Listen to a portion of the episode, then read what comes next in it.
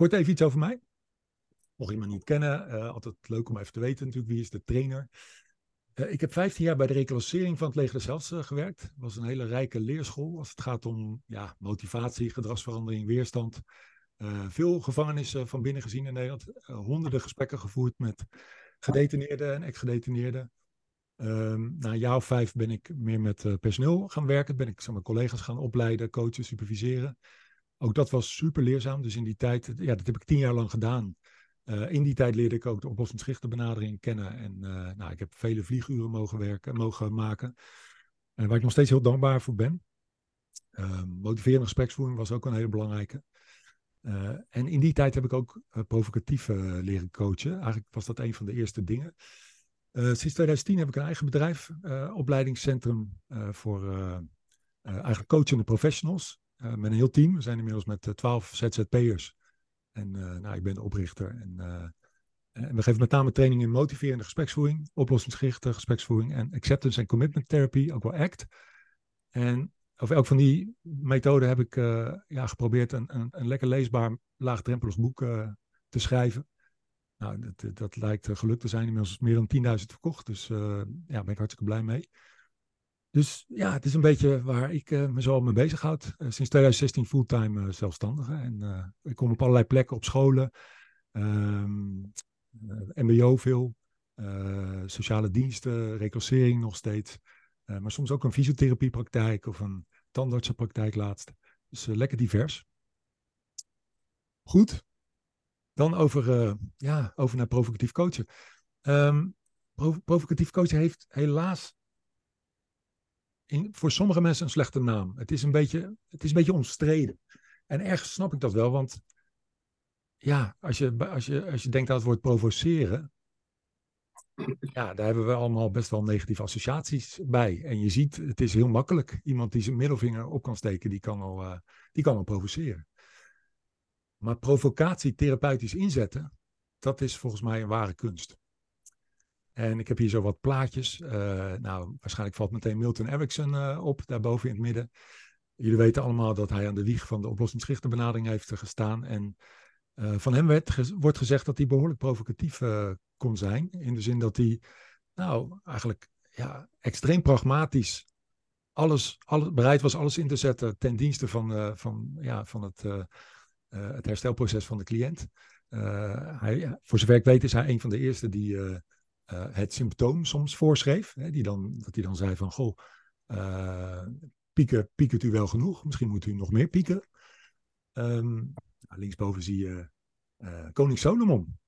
Um, eigenlijk een soort provocatief coach avant la. Jullie kennen ongetwijfeld dat verhaal, maar ik vis het even op.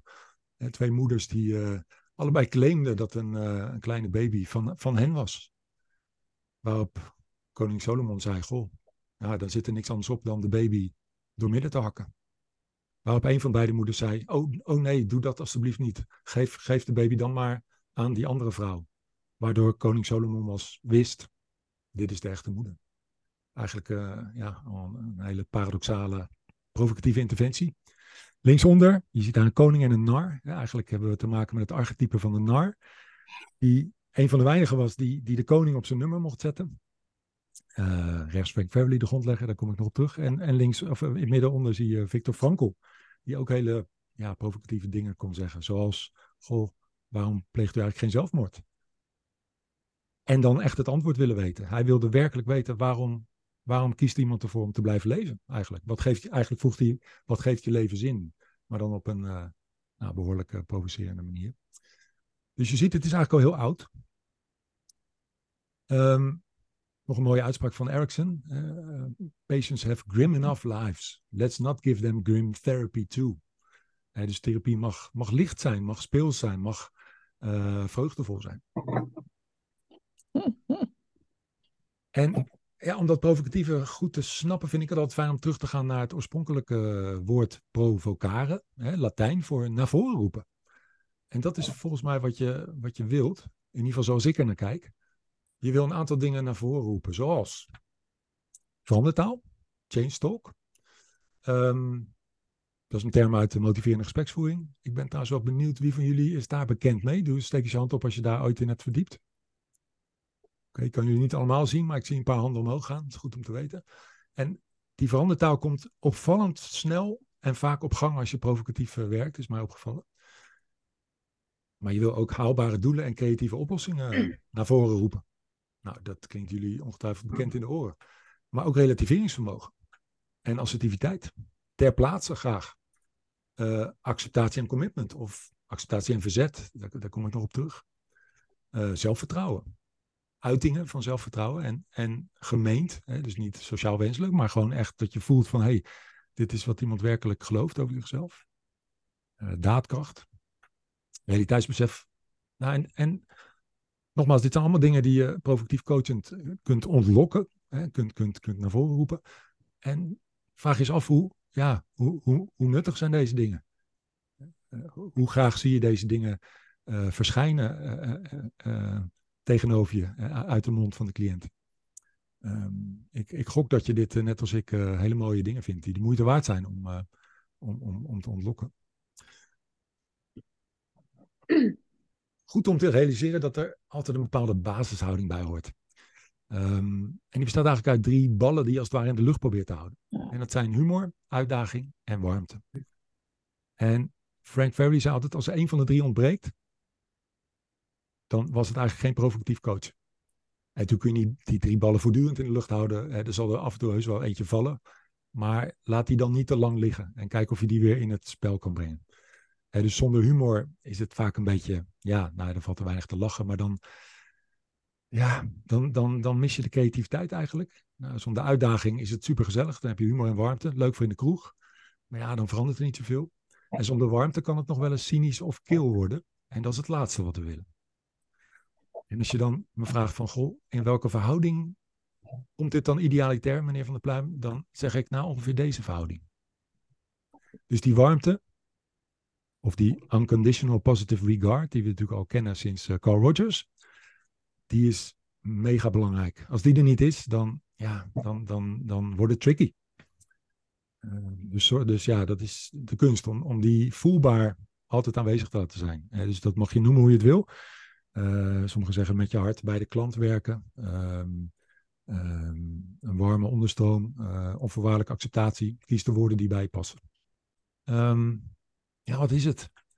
Het is onder andere liefdevol plagen zoals vrienden in de kroeg doen. Nou, dat zag je net eigenlijk al een beetje bij Les Intouchables. Um, en dit kennen we denk ik allemaal. Als die, diezelfde vriend weer met datzelfde probleem bij je komt. En dat je denkt, ja, ik heb je al zo vaak verteld dat je op de verkeerde vrouwen valt.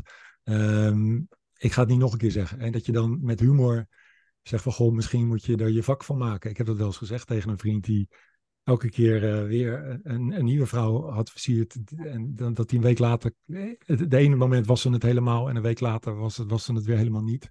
Dat ik zei, goh, heb je al overwogen om, daar je beroep van te maken? Snap je, dat, dat zijn dingen die ik dan niet meen natuurlijk, maar waarmee ik wel, ja, uh, eigenlijk hem even, ja, een soort van feedback geef van, goh, is dit hoe jij ja, met relaties om wil gaan eigenlijk? Dat, dat, dat is dan de ondertiteling. Het is ook de coach als sparringpartner.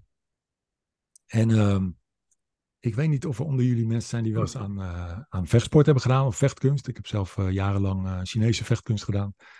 En ik herinner me uit die tijd dat, dat je niets hebt aan een sparringpartner die, die jou met zijde handschoentjes aanpakt. Want dan leer je niks. Ik heb gelukkig nooit op straat, ben ik nooit in, in een gevecht beland. Ja, misschien tijdens mijn tien jaar, maar, maar, maar niet in mijn volwassen leven. Uh, maar je, je wil, zo'n sport doe je ook om een beetje weerbaar te worden. En dan wil je ook wel uitgedaagd worden.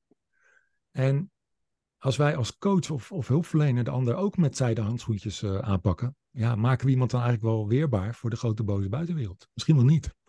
Misschien kan de, kan de coach of de gespreksruimte wel een soort dojo zijn waarin iemand ja, kan, kan oefenen om weerbaar te worden. Binnen veilige kaders, zoals dat eigenlijk ook in een goede vechtsportdojo ook gebeurt.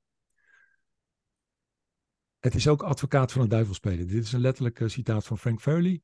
Uh, hij zei altijd, ja, ik speel eigenlijk advocaat van het duivel, terwijl ik stevig aan de kant van de engelen sta. Het is eigenlijk ook een beetje omgekeerde psychologie. Uh, wat je eigenlijk doet, is de coachie of de cliënt met, met warmte en humor opzettelijk de verkeerde kant op sturen. Maar dat doe je eigenlijk zo overdreven dat de cliënt dat heus wel doorheeft. Maar op de een of andere manier speel je een soort spel waardoor die ander ehm, eigenlijk ervaart van ja, maar, dat is natuurlijk niet de bedoeling. Ik wil, ik wil de andere kant op. En, en eigenlijk weet ik ook wel hoe ik dat moet doen. En dat is een beetje de, de, de reflex die je op wil roepen.